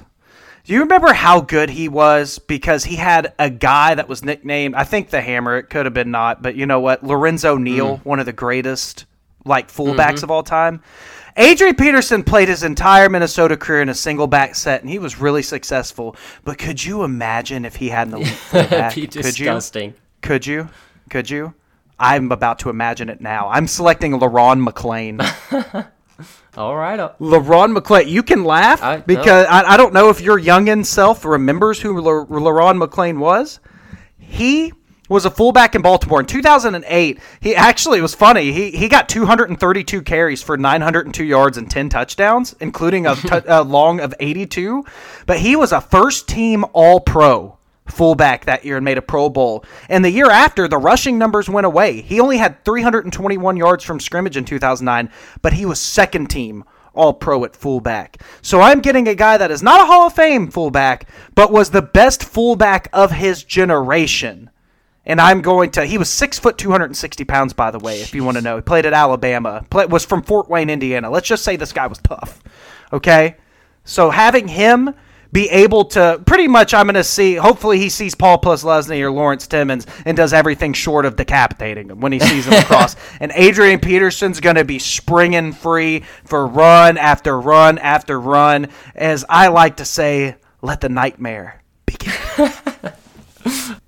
You know what? Okay, LaMarr Woodley. I, I wanted a little bit more for choosing yeah. a fullback. I wanted to wait and really spring it on you. But come on, this I, is a generation where we can take fullbacks, man. Like, like, like back in the day, like fullbacks are extinct when I was young, we had fullbacks. I watched running backs have a lead blocker out of the backfield, and I'm just so happy to get that pair. But all right, if you're not going to do it with my amazing offensive line, with the best tight end in the class, with the best fullback of his generation, along with the best running back of all time, I don't know what more I have to do for you to to, to appreciate it. But may, but maybe it's more of like uh, you, know. Maybe, I think maybe it's, it's, more of appreciation, but go ahead. It's more ahead, that I'm a little a little nervous about stopping that dude because but all right all right. Well i mean if you're i, I gotta beef up my boys on the defensive side of the ball. Well okay Lam- all right. So you know what?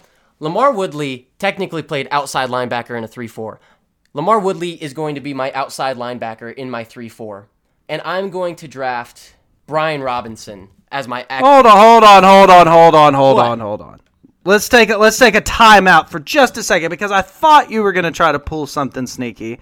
Okay, what do we call so so Charles Johnson just all of a sudden's a three four defensive end? Is that what you're saying? I'm I'm wondering. I mean, I I I'm just I'm just saying because I was waiting at the defensive end position because of yeah. that. But now that you're, I mean, he was 270.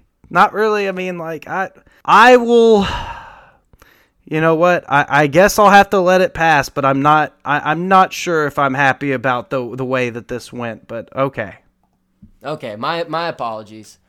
It's all right. I'll put him at D line. I'll put I'll put Charles Johnson down here somehow as a as a three four defensive end, but we'll see. Hey, how about this? It makes that side of the front a little lighter for me. So thanks. Yeah, there, there you, you can take Brian Robison to be your other outside linebacker. well, all right, all right. Finished his career with 60 sacks. Other than making the 2010 or excuse me 2007 rookie team, does not have a decorated career at all. But is the I believe the sack leader left on the board with 60 sacks, 19 pass deflections, and 13 forced fumbles.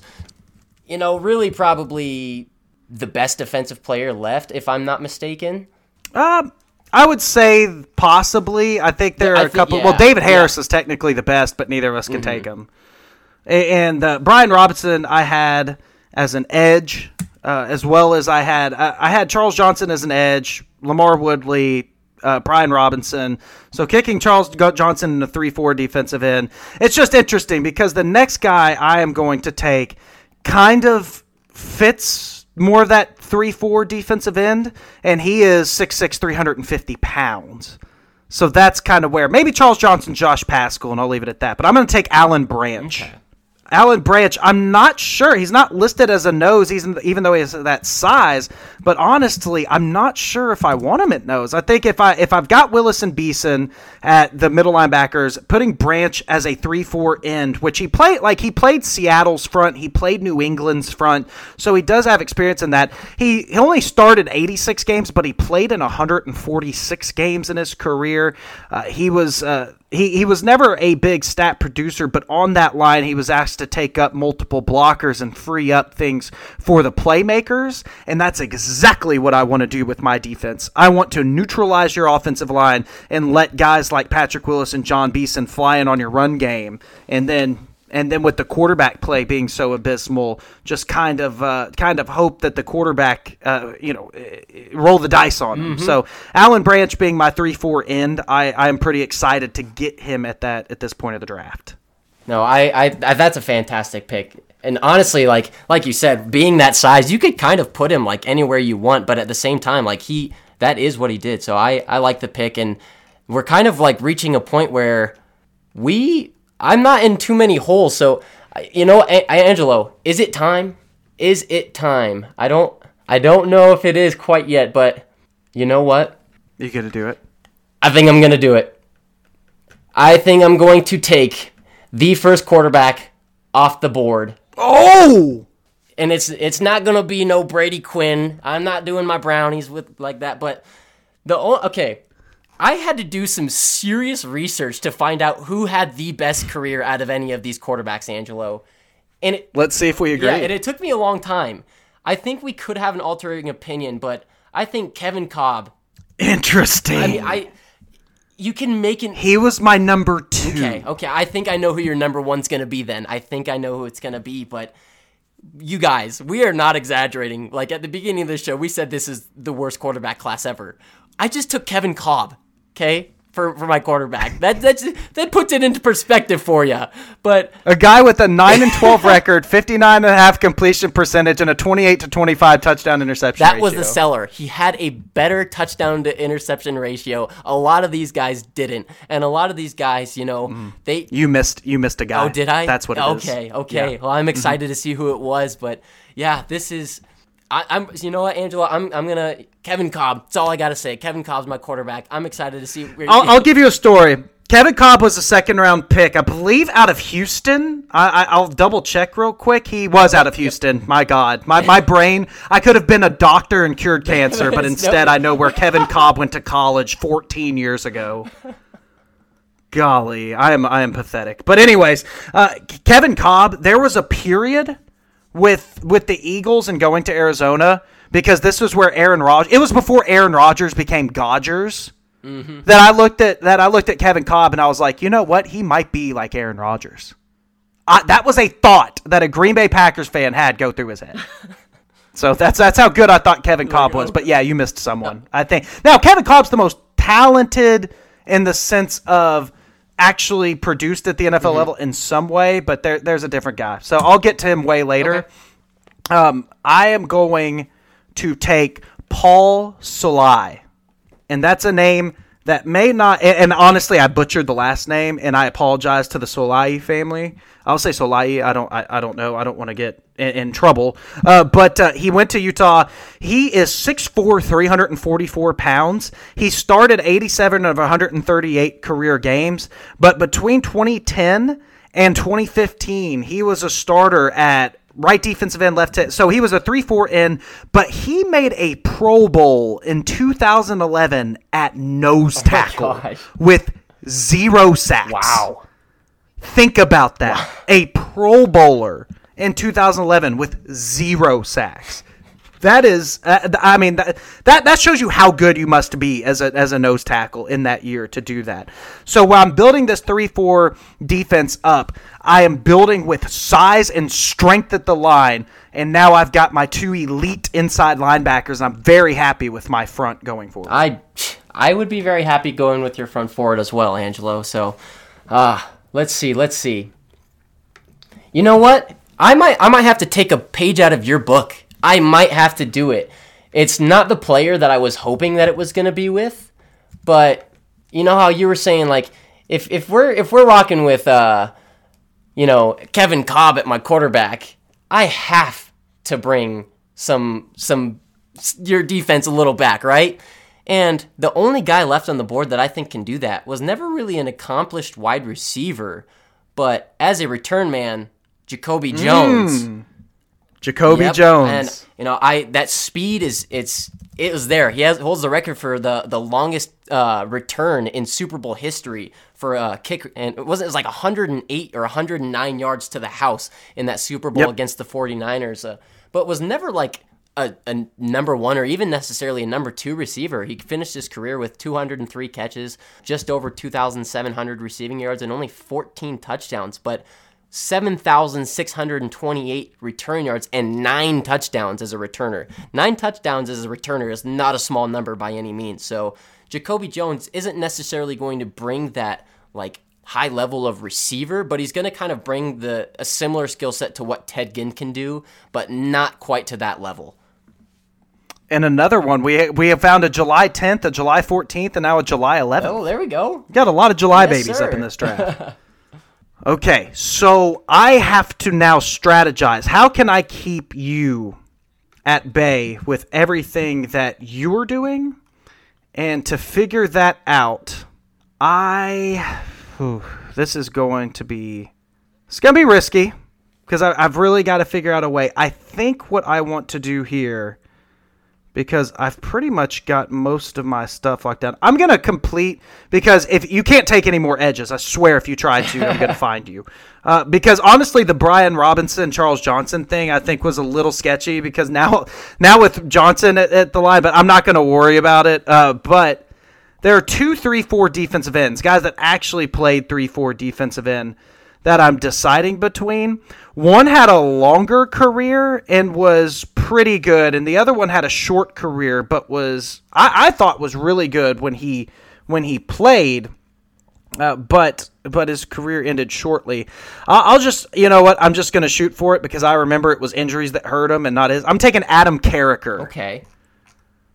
Adam Carriker was the 13th pick from Nebraska, and he was a load of a defensive end. He pretty mu- pretty much imagined what J.J. Watt, uh, what what we thought J.J. Watt was going to be before he became J.J. Watt. That was what Adam Carriker was coming out. He was 6'6", 296, just this big athletic white guy that could play the 3-4 defensive end position and play and really be productive. He play he started in his first i mean he played he started 16 games 9 then he went to washington and started 16 and 15 games but then he got hurt in 2012 only played in 2 and retired so it is kind of a you know how, how what are we doing here but when it comes to this defensive line it thinned up and i wanted to make sure that my front had had another guy that i was confident in so i'm going to take adam carriker here All right, all right. I like the pick. And now I it's kind of just like rounding our team out and getting the last players available at the position and dude, I think that offensive tackle, if I'm not mistaken, there's just a gaping hole with talent. There is just none left. well there's one player Oh god, then I've I have absolutely missed him. oh that's weird because he was a bronco Oh, then I th- I mean, I think we're talking about the, we might be talking about the same player then, but I just like comparatively to who else we have. Are you going to take him? Ah, I don't know what you're doing. You got to pick a I'm pick. sorry. Yeah. I, all right, I'm going to go Ryan Harris. Yeah, that's who I was. That's that. That's the only other tackle that I even had on my Yeah, board. no, see, same. He was the last guy available, but I mean, a, a lot of his career was kind of just coming in and replacing these injured guys. But at the same time, it was like a guy that you kept on your roster for that situation because you know he could come and be the guy when you need him to. He started on that Broncos team that won the Super Bowl at tackle, and uh, you know, other than winning that Super Bowl, not a decorated player by any means, but started 70 NFL games out of 114 had two or he had three separate stints with the Broncos actually, and that third one was when he was able to finally be on that Super Bowl roster. But like like Angelo and I said, this was the last guy that we even had on our board, and the last guy that I you know I'm I'm not too mad about Ryan Harris because I actually remember watching him when he was with Denver, and he was solid as heck. But he's he's no Joe Staley or Joe Thomas, but I'll take it. All right. So now looking at my team, I pretty much got my my offense is solidified except for the quarterback position, I'm looking at this. I have to take another safety. I think that I am actually going to go towards the cornerback position. And there are two guys. There are two guys left that I feel. Now, I do have a larger board than those two guys. I'm just trying to see which one is best. I'm actually going to throw a curveball. Okay. There, there's a there's a corner that played for a long time that that I thought was I, I actually thought I had ranked higher, but I'm gonna go with the guy because uh, I'll, I'll go ahead and say it because you've already selected two corners, so I could just go ahead and reveal it. I, and I'll, and at the end of the show, we'll reveal some of our other runner-ups. William Gay for the Pittsburgh Steelers played in 176 games. That's a ton, and he pl- started 101. So there is a case for him being the guy here. But I'm going to take a guy that I really liked coming out that uh, was was a very popular player out of Arkansas, second round pick. I'm going to take Chris Houston. Chris Houston, the uh, he started every game except uh, fi- five during his rookie year, uh, two during his third year, and then one during 2011. But get this, he led the league in defensive interception yards and defensive interception touchdowns in 2011. He had a 100 yard pick six, which was part of that. So now that I do the math, he had five interceptions that year. So he had five interceptions for 225 yards and two touchdowns, along with a 100 yard interception. so you got pretty good at that. But here's the thing with Chris Houston he was drafted. He started 11 out of 16 games his rookie year and finished his career with 99 games played and 91 starts. He retired at 29. He, st- he played at 23, was a starter his whole NFL career between Atlanta and Detroit, and at 29, called it quits. And that was it. And so I like the upside with Chris Houston to be able to kind of, as William Gay may have a better career, but I like Chris Houston having a little higher level of talent to go against the guys that you have at your receiver position. No, I, I 100% understand and respect that uh, that strategy because William Gay, yeah, like you said, starting that many games, that's you know that's you're a dog if you're doing that. But we're talking about guys that have like the top of the top talent at their prime and stuff. And I, I agree. If you want to stop my boy Calvin Johnson and company, you're gonna have to have that secondary looking nice. But you know, you, it's Kevin Kolb throwing the football, so uh, I don't think you have too much to be worried about. So I'm gonna finish out my offensive line. There was two players that I could have picked here, and it was really just a preference thing. I'm gonna take Samson Satele. Sorry if I uh, butchered that. Le- Satele, Okay, yep. sweet.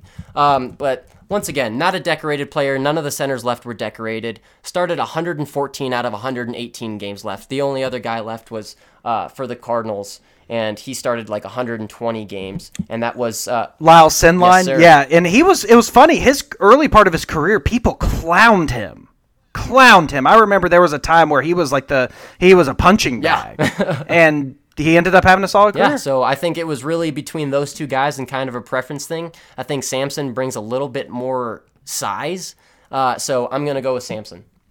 All right, I will go with Anthony Spencer here. Okay. Anthony Spencer doesn't have the career numbers that the other players that you drafted at the edge position has, but he ar- ar- arguably had the highest. Um, I'd say Woodley probably had the highest sack peak, but when he came out of Purdue, he was really viewed as a speed rusher. His career just started so slow in Dallas, and everybody pretty much wrote him off. And then he made the Pro Bowl in 2012 with 11 sacks and really fulfilled that promise. But then he got hurt, and that was kind of the end of his career. He played in 104 games. He started 67, including from 09 to 2012. And with that Pro Bowl and his profile as being a speed rusher, I like the value here. No, 110%. I like the value. I mean, we're we're Cowboy Nation stand. All right, Angelo. Well, I, I think it's about time that this man comes off the board. We've been waiting for too long, and it's kind of at the point where I don't think we're going to be grabbing this. We're not competing against each we're other not anymore. So give me beast mode, baby. Beast mode, Marshawn Lynch, one of my favorite players in the history of football. I mean, if you don't like Marshawn Lynch, you you got to go to the doctor. There's something wrong with you. I mean, dude, this is a guy that say say you're in the Super Bowl and you're on the goal line. This is a guy that I'd be happy to hand the ball off to if the game's on the line and I only need one yard, right? You would. T- Oh, wait. Oh, oh, wait, wait. Sorry, sorry, Seattle fans, but no, but no. It, his career in Buffalo, we saw that he was like could be special. He was taking people's lives left and right. There's a, run against the Broncos he had um, in his time with Buffalo that I always reminisce over. But and then he comes over to Seattle and then explodes onto the scene and is the best power. I mean, obviously Adrian Peterson, but pure power runner. He's the best. Let me.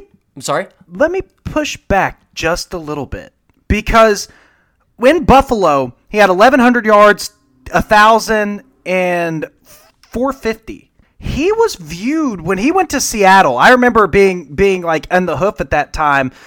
That Seattle trade was just like hopefully he can revive something. Like he, he I, I get he did make a Pro Bowl in 08. He did have highlights. There were things there, but Marshawn kind of had like that that Marshawn edge to him and everything. And I, I think that his career really could have gone either way depending on where he mm. went. So I will say this: it was no guarantee that Marshawn, no matter where he went, was going to become that. I think he hit the perfect team with the perfect head coach in the perfect part of their era, where he was like, "Go." Pete Carroll was like, "Marshawn, be yourself. Everybody else here is." And when he was enabled to be Marshawn, you got the best out of him. Mm-hmm. No, absolutely, and it's like I it, it's crazy to think though. Like back in 2014 was the last time that he was even over a thousand. I mean, yeah, obviously you're in the league for seven years. It's hard to be that consistent as a running back. But no, when during his time with Seattle, like you said, Pete Carroll is all about people being themselves, and his personality really flourished. Like we kind of saw that college version of himself coming back out again, and um, you know he'll always be remembered for that beastquake run against the against the Saints in that wild card. And like I said, one of my favorite players of all time. Get that boy some Skittles, and he's going to run through 11 men on your defense. About that action, yes, boss. He's just here so he don't get fined. Yep. Just a, he's just a classic personality. But in, in that time when he was traded to Seattle, his first his four, the first four full seasons after he got traded, he made a Pro Bowl, first team All Pro, Pro Bowl, second team All Pro. That's big in that 2012 to have a first team All Pro. Mm-hmm I mean, that's I mean that's special territory that you're embarking on. So he he was look, I the the smart thing to do for me would have been go Calvin Johnson at one, let you take Adrian Peterson and wait on Marshawn Lynch. That was were you going to take Adrian Peterson two or three? Oh yeah, if if he was there, I was taking him. Yeah, exactly. And I knew that was going to happen. And and you could have Calvin and Marshawn or Adrian Peterson. And I just think that the way I knew this quarterback class would go and the way I could build my offense, to have Adrian Peterson, it was it was a choice. Marshawn Lynch plus Calvin Johnson is greater than Adrian Peterson. I understand that. But the way that we're trying to beat each other, I do I did like having arguably the greatest runner to ever touch a football. Mm-hmm. You know, and I'm sure people are throwing up their hands. Barry Sanders, Walter Payton, all that's good and well. But if I'm ta- if I'm playing one on eleven, or I want someone to bring the power and the speed, Adrian Peterson's out there. But Marshawn Lynch, I will put this on podcast. I'll put this on record. He will be in the Hall of Fame. Oh yeah, easy as that. Yeah, okay, no, I, I don't well, disagree. That's fair enough. So since you took, since we're no longer competing against each other, and if you try to steal something, I'm going to, I, I may, I may come to Colorado for you. hey, for for blood, I might have to just so we can have a have a nice time together. So Right. I, I am going to take the quarterback I think that you oversaw. Maybe maybe you did. Maybe you did see this guy and just didn't agree. I'm picking Matt Moore. Mm, okay, yep. As in you know he was there no, you I, I missed not? him. I totally missed him. Matt Moore. Yeah, do you know why? Cuz he was undrafted. Uh, yep, that's that that'll do it. Did you not take your undrafted no, players? I did. I see I I was the Oh, you the, just overlooked yeah, them. Because the center that I was talking about for the Cardinals was undrafted. Lyle Sendlein yeah. was undrafted. Yep. Well, Matt Moore was also undrafted in the 2007 draft, where he was able to go 16 and 16 in his career, 49 touchdowns, 36 interceptions, including along with. Uh, see, I got a couple Dolphins from that 2011 mm-hmm. team, including my nose tackle, uh, uh, so- Soliai. Uh, I, I I'm I'm not very good at pronouncing his name, but in 2011 he went six and six as a starter with 16 touchdowns and nine interceptions for an 87.1 quarterback rating. So over a decent sample size, 13 games played and 12 games started, to have at least a guy that I can say in one year, and plus oh in 2009 when he started five games for the Carolina Panthers, 98.5 quarterback rating, eight touchdowns, two interceptions. So I've got a quarterback that at least when he did play, he was a net positive. No matter how small that positive was, he was a positive player. So I'm really excited to to be able to put him on this team. And I just feel like he's a guy that I can trust at the position. So Matt Moore, welcome. You you you have the you have the privilege to be the most expensive handoff man in all of football. But but no, no, but in all seriousness, with some of his times, I mean, in Carolina with DeAngelo Williams and Jonathan Stewart, in Miami in 11, I don't know if Ronnie Brown was still around then, whoever they had toting the rock, but uh, he has some experience uh, handing off the ball to some great running backs, but also some, you know, he 2,500 yards, 16 9 is nothing to, to, to, to scoff at. So, I'm really happy to get him as my quarterback, and that completes my offense. No, Angelo, you you were 110 percent correct. I missed him, and uh, I I probably would have been happy starting Matt Moore. I'm not too upset about Kolb, but no, I love the I love the he's dang good at handing the football off, dang good at it. So you're gonna be doing a lot of that, and I I like the pick a lot. I think I'm going to try to round out my offense as well here, Angelo, and I'm gonna get me another receiver. I'm gonna get Sidney Rice. This was a guy that I really wish panned out to be a little bigger than he like was. But there was that season in 2009 with Minnesota, 1300 receiving yards, averaged almost 16 yards a catch and had 8 touchdowns. Other than that, never really was that dominant in the NFL. Actually, never got. Uh, he had one other season over 500 yards in the NFL, but that 2009 season was super dominant. He he made the Pro Bowl at that year as well. Also, actually made that that rookie team. A lot of players that we drafted made this rookie team, so kind of glad that we did. But no, he um. Well, they yeah they were part yeah. of. The, we're only drafting rookies from that right. year, so I hope we picked all, all the right. all rookie guys. But no, he he only. Not to be mean. No, you, I'm sorry. Yeah, he finished in his six year career. He, only, he had just under uh, 3,600 receiving yards. And other than that Pro Bowl, very undecorated and honestly not super productive outside of that 2009 season. But with the. Uh, had a good year with Seattle in 2012, 50 for 748 mm-hmm. and 7. Yeah, but other, I mean. But but you're right. And the, and the thing about Sidney Rice too, and remember that was Brett Favre's mm-hmm. magical year with Minnesota, which is always Benedict Arnold forever and always for me. But that year, the thing about Sidney Rice, he was a second round pick, but a lot of people thought Sidney Rice had first round talent. Mm-hmm. Think of like George Pickens. Mm-hmm in that style. That's the way that Sidney Rice was kind of viewed. So when he popped off in 09, that was not unexpected. But then the injuries just right after that, he got a contract and it was just kind of over, uh, except for that 2012 in Seattle, which I think should be noted. I mean, being a solid receiver in the NFL, that's it's a job and it's a good job.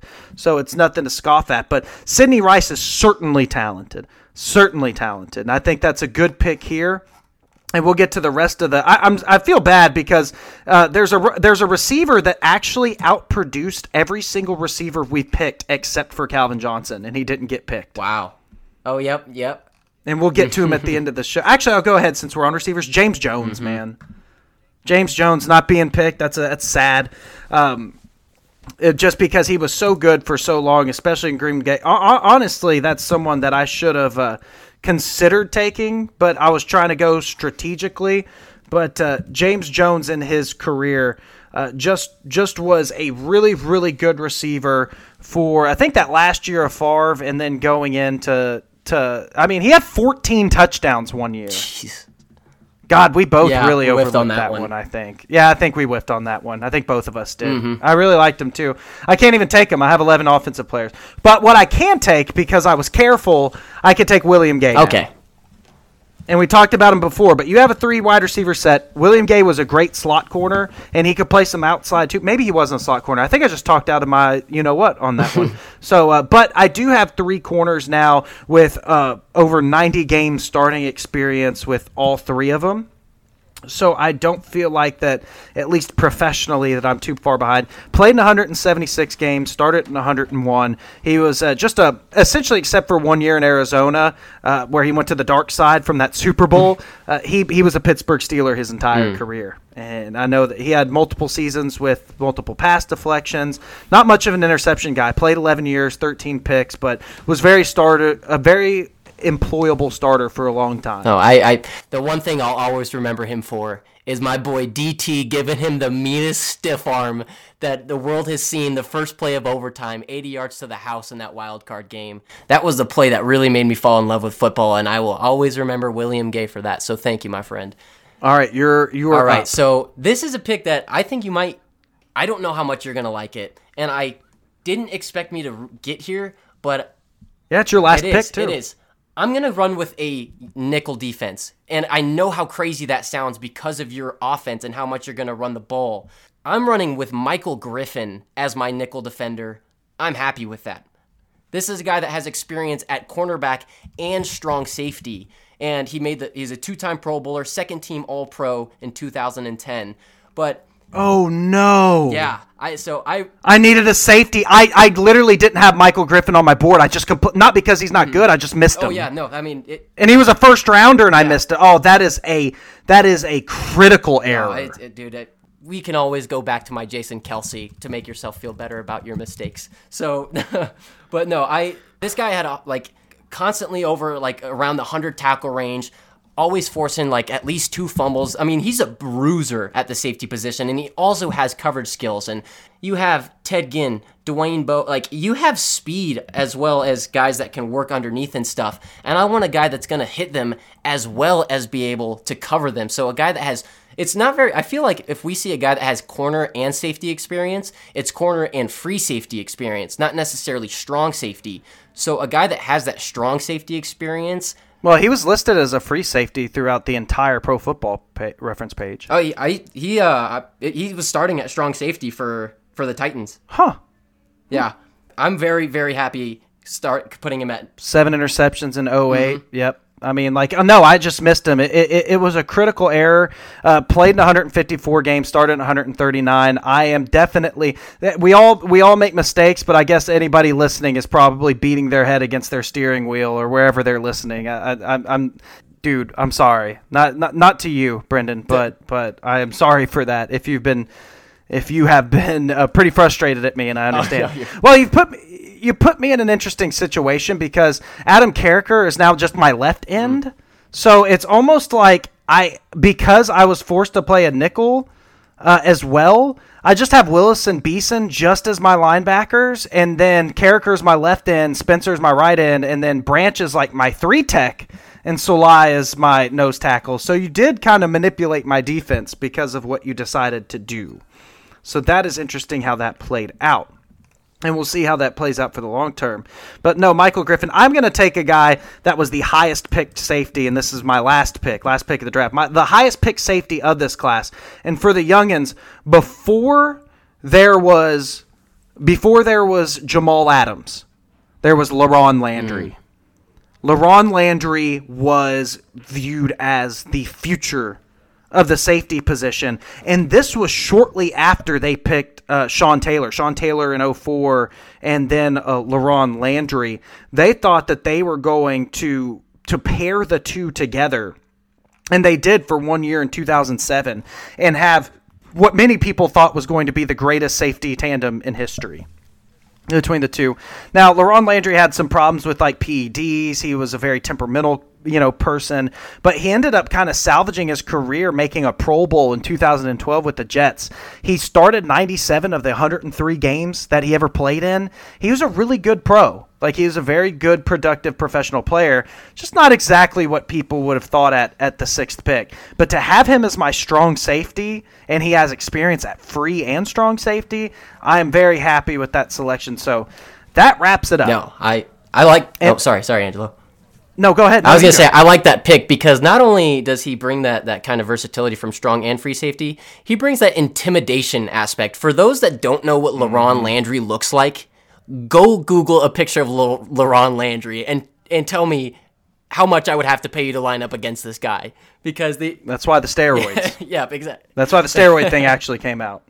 So let me let me before we before we announce our teams and pick our winners, I want to go ahead and talk about some of the best undrafted free agents um, uh, or undrafted players in our redraft.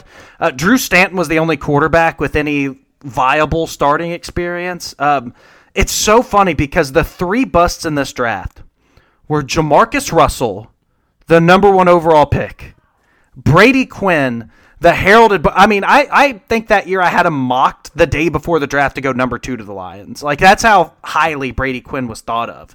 They thought he. I mean, the pretty boy quarterback from Notre Dame. He was everything when I was younger. And then Troy Smith, a Heisman Trophy winner the year before when he had those that classic game against Michigan uh, with number one Ohio State, number two Michigan, or or or flip them. I think it was Ohio State was one, but Michigan I think might have been one, and Ohio State was two that year. But they had a classic game, so that's just amazing that the three quarterbacks that were the best available options for us as a pro were not the number one pick, the Wonder Kid, Notre Dame kid, and the Heisman Trophy winner. It's it's it's just it's just crazy. And we didn't even bat a second eye at them, probably. Like, no, Troy Smith was the only mm-hmm. one, but I couldn't. Um, running back Pierre Thomas, really good for New Orleans for a long time. Uh, he was he was in this draft class. Uh, Michael Bush was a is like a Kentucky football kind of kind of legend, like in especially in Louisville. Uh, in Louisville, he was uh, he I think he went to he either went to, to I want to say either Male Male Trinity and St. X. It's one, one of those three. Uh, Bush was a quarterback there. Brian Brohm was his greatest rival, and then they went on to Louisville to play together. It was a big Kentucky thing. I wanted to get that in there. But he was a good pro with the Raiders for a couple of years. Uh, Ahmad Bradshaw mm. at running back, Giants great. Uh, the only other fullback really available was Atlanta Falcons fullback Jason Snelling. Uh, James Jones not being picked as a crime that we should both Agreed. be arrested for. Steve Breaston and one guy that, that just completely bombed in the NFL that I was sure was going to be a legend was Dwayne Jarrett. Mm. If you don't remember him, he played at USC with like Matt Leinart and Reggie Bush, and then after after they left, he was just a star. I remember College Game Day would do these features, and they did a feature with Dwayne Jarrett on the art of catching balls one handed. It was just so cool uh, to to see Dwayne Jarrett in college, and he got drafted by the Panthers, and then never never made it and it was just sucked to see because I liked mm-hmm. him so mm-hmm. much. Uh, Zach Miller at tight end, we talked about. I have no offensive tackles listed left. Um, a guy that probably should have been should have been drafted but wasn't was Uche Nwaneri. Uh, he was from the Jacksonville Jaguars. He was actually a really good starter for a long time at guard. We talked about Sendlein. Uh, the, the, reason why it made me so frustrated with you is that Ray McDonald was a 3 4 defensive end mm-hmm. on those great San Francisco 49ers teams.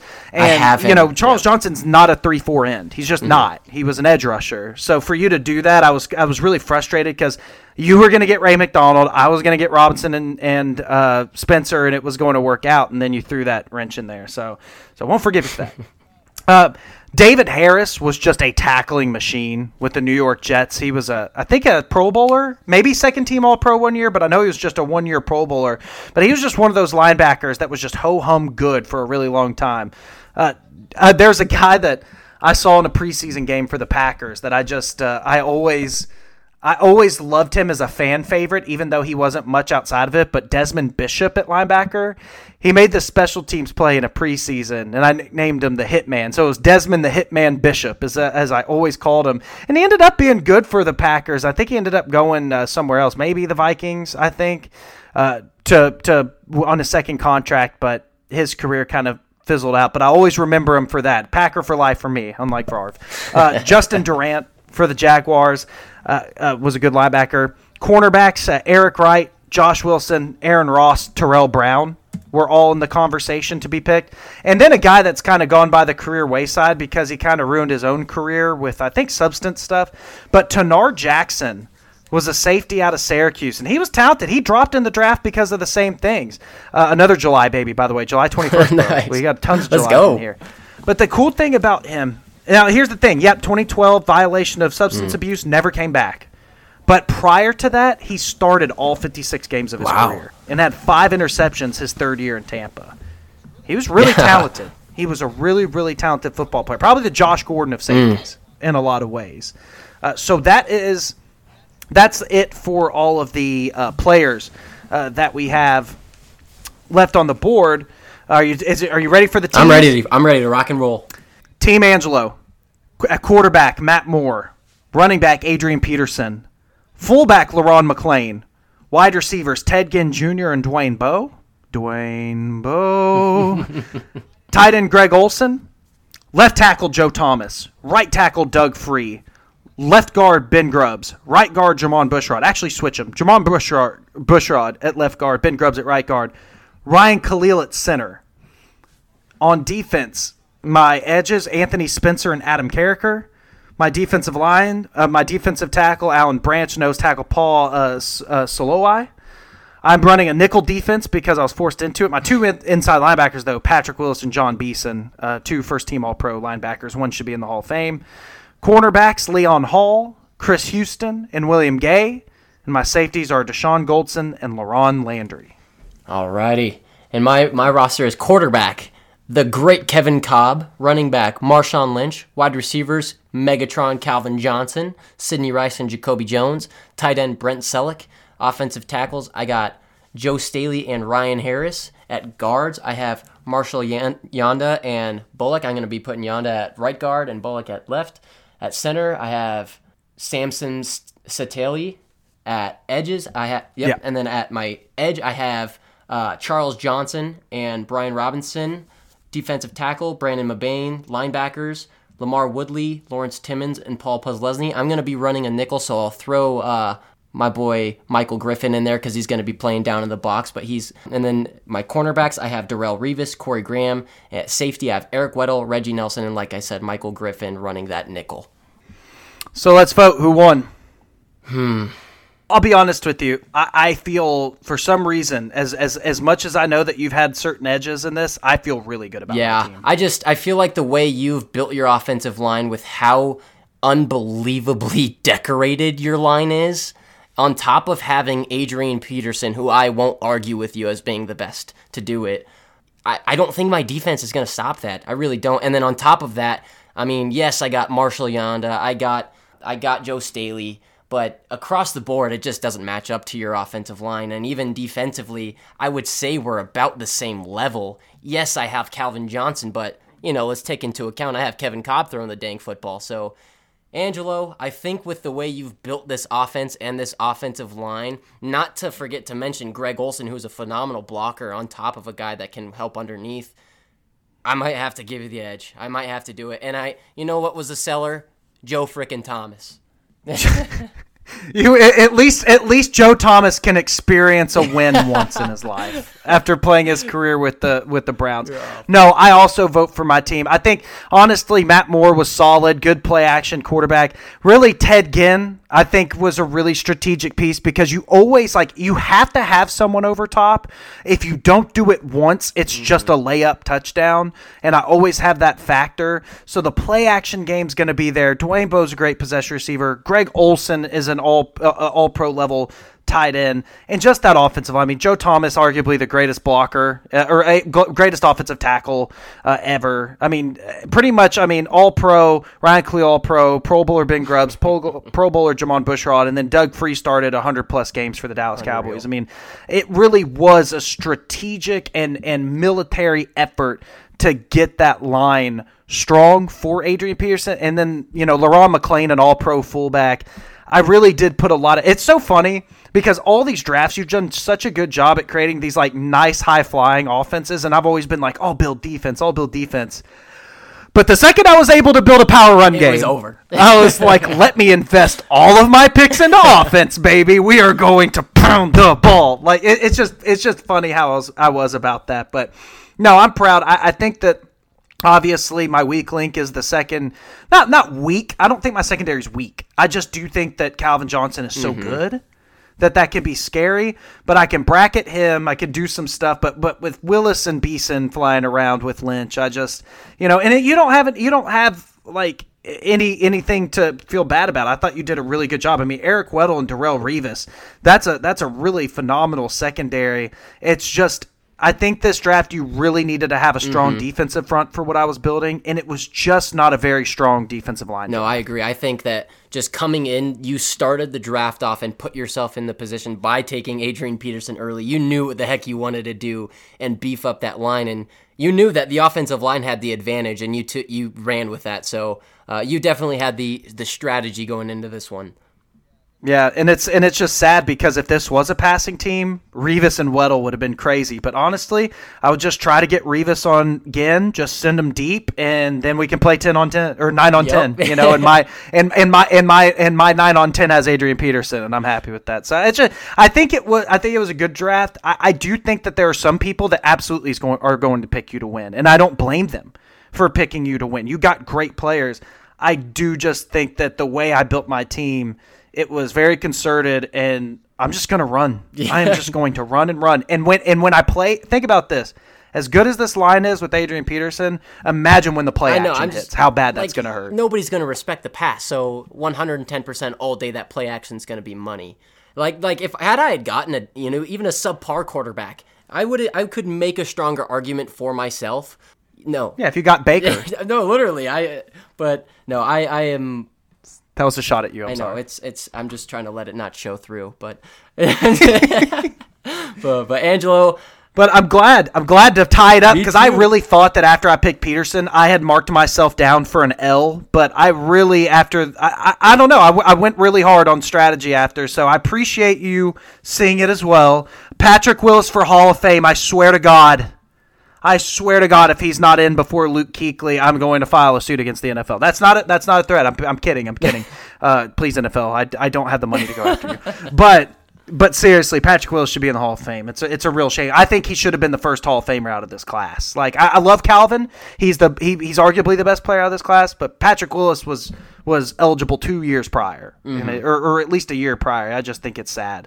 Uh, but we are tied two two with one week left, guys. We only have one redraft left, and uh, I think we might we're, we're going to surprise you with which redraft it is coming up. Does that sound good, that Brendan? sounds good with me, brother. Cool. Close us out, brother. Alrighty, my friend. Well, next week or later on this week, we got centers for you. We're going to be going over our top centers coming into this next draft. But Angelo, I'm excited for that tiebreaker and our surprise. Whoa, whoa, whoa, whoa, whoa, whoa, whoa, whoa. Let's build it up. Brendan, we are going to start our 2023 NFL draft scouting, bro. We're starting it. Starting this this coming next week, we are going to be doing a position group a week between one of us, one of us or both of us up until the first week of the college football games. So being a part of NFL Draft Blitzcast, from here on out, you are going to get introduced to every top prospect in this draft, and you're going to get our uh, our our first scouting notes on each player. Those will change over the year, of course, but our first preliminary scouting notes on these guys. And I am so excited to work side by side with you, Brendan, in presenting this and getting ev- to get you ready for the 2023 NFL draft. Oh, I'm so excited, Angelo, and we're, we're getting started early. This is the time we need to be getting started every year around. So it's it's going to be efficient. It's going to be money, and like I said, we got centers coming up this later on in this week. So I'm really excited to get to those boys in the trenches. I'm also really excited to get that final tiebreaker between us. Angelo did a fantastic job with your strategy strategy today, and I'm excited to talk to you later on in the week, brother. Thank you so much for being on the show. It's always a pleasure. Always a pleasure. All right, and thank you so much for tuning into this episode of Blitzcast, and we'll be right back with you later on in the week.